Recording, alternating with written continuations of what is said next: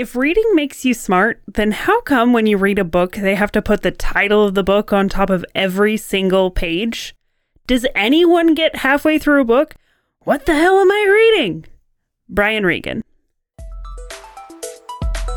You're listening to Writing Roots, brought to you by Aspen House Publishing. Welcome to Writing Roots. I'm Lee Hull. And I'm Lee Essen. This episode is a companion to our last one, where we are redoing our episode from season 5, What's in a Name. Instead of pen names, we are looking at the names of books.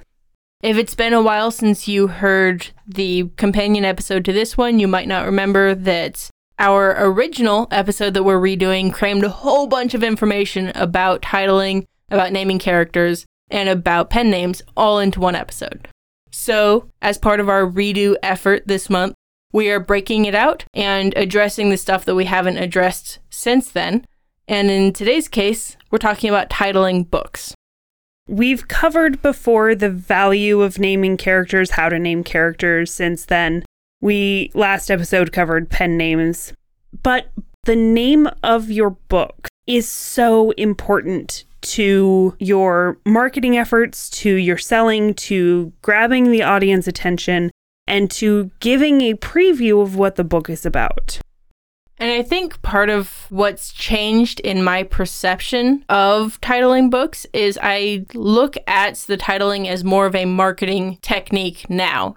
Before, it was more of an artistic expression similar to my writing itself because that's what a title does. The title helps sell the book. If you have an intriguing enough title, you're going to want to pick it up. One of the most recent books that I read that I picked it up because of the title was a book called Dead Romantics. I'm intrigued. What's this about? Because it shows two people kind of like in a coffin pose on the front and art drawings kind of silhouetted to kind of looking like they look like ghosts. So it was a little bit the cover art, but also Dead Romantics curious enough to look into it. Another book that comes out this month that I'm probably going to pick up simply because of the title is Love in the Time of Serial Killers. You catch me because that's two of my favorite things a little bit of romance and a little bit of serial killer. I'm in. Another thing that used to hold me up in the writing process about titling books that now I've just sort of given up on is you don't have to know the title of the book that you're going to be printing when you save the doc for the first time. When you have that file, it can be named whatever reminds you of this particular story, and then eventually, down the line, you pick a better title. So you know going into it that this doesn't have to be the final title. It's actually kind of better if it's not there are some exceptions. There are some people who will come up with the title idea first, and that kind of gives them the spark that they need to pursue the book. But overall, we've learned that it's kind of better to name it in middle of writing it, or even in middle of editing it, or at the end of the editing phase. You rarely want to name it before you begin. Of course, if you're Brandon Sanderson, you can just call it Secret Project 1 and start marketing it long before you title the book. I mean, he had a title, he just kept it a secret. Another thing that's changed since we first did this episode was I'm seeing a lot more swear words in titles. Maybe I'm just like paying more attention to titles around me, especially in like the self help. I'm seeing a lot of swear words self help and dark romance.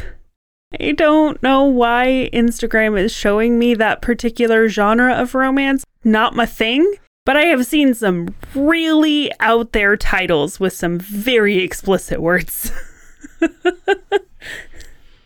but there are a couple things in our original episode that bear repeating, things that are still very applicable to how you pick your titles. And so we want to repeat those now.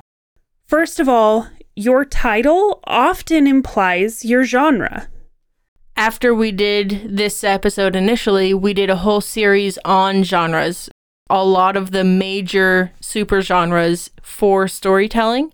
And in each one of those, we talk about naming titles. So if you have something specific for your genre that you want to dive into, go for it. We have that whole series.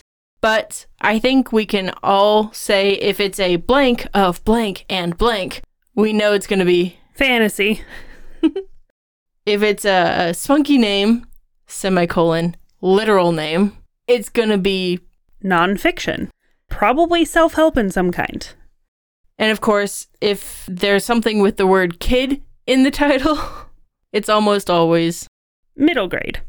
Diary of a Wimpy Kid, or the kid's name and the horrible, no good, very bad day. These kinds of things where it's clearly a child, sometimes literally because it says child somewhere in the title. There are a lot of misconceptions to the process of picking a title and choosing a title that works for you. The first big misconception is that the title needs to be unique. You just seriously look at the formula for fantasy titles that's become very popular to know that's not true. Just wander through Barnes and Noble, you know exactly what we're talking about. These are this particular style because it tells the reader the genre that they're picking up and they are they're holding in their hands. If you're looking for it to be unique and different, you're often going to fall into the wrong genre and start targeting the wrong audience and the book is just not set up for success the way it would be if your title fell into the right genre. Also, if you're looking for something to be unique, and no one else in the world has this particular title, good luck. You're better off picking something memorable than unique. Because memorable can be somewhat formulaic. It can still fall into those things that are very clearly identifiable with that genre, but it's something that tells the story about your book. I have a book named Black and White. It's not the first book by this name, I promise. I did not claim that title, so no one else can have it. It's relevant to my story, it looks good on the cover, it helps people pick up the book. That's what's important in it. Unique, not so much. So when I registered the ISBN for Black and White, I also gave them a cover and a brief description so they can tell my black and white apart from other people's black and white. Now, obviously, you do want to avoid writing and using a title of something that is already very popular, like Game of Thrones, Lord of the Rings, Crazy Rich Asians. These are names and titles with already very strong brands around them that you're not going to be able to compete with. However, remember, titles are not trademarked, they're not copyrighted titles are free things to use, so you don't need to worry if another book has that same title, so long as you're not naming it after something that's super popular. Another common misconception is the more I tell about the book, the better off it'll be. So if I tell you everything you need to know about the book in the title on that front page, then it's going to be more engaging, more interesting.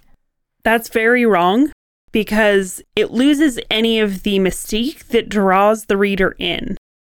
A title should make them curious. It should make them want to read the book. So if you're telling the whole story with the title, you're not going to get anything out of it. I think one really good example of this is the title They Both Die at the End. So you know what to expect out of the book, but it's just interesting enough that you're like, but do they really both die at the end? And you want to read it. Your title should definitely make sure your reader is asking a question. The title is not there to answer a question. They have to read the book if they want to find that out. And uh, maybe it's just the genres that I read, but a lot of them, the title doesn't matter, like, at all. I just finished He Who Fights with Monsters 2, and it's not named like Electric Boogaloo or whatever. It's just got a number two and like a slightly different art on the cover. they didn't bother to like name each book in their series even. In Jack Reacher, my favorite book in the series is Bad Luck and Trouble. But if you've read any of his books, that can apply to any of his stories. It's just something so we know which story we're talking about this time it actually has very little to do with the content of the book. Another misconception about naming your books is that long titles are better. That's not necessarily true. It depends on the book. First of all, your title still needs to fit on the cover. The more text, the smaller the font, the harder it is to see and recognize what the actual title is. So there is kind of a character limit that you need to reach. But you don't need a one word title, you don't need a 10 word title. You need something that works for your book.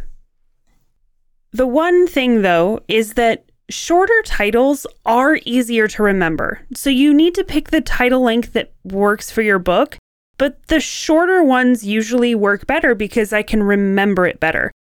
Take, for example, the first book in the Mistborn series, The Final Empire.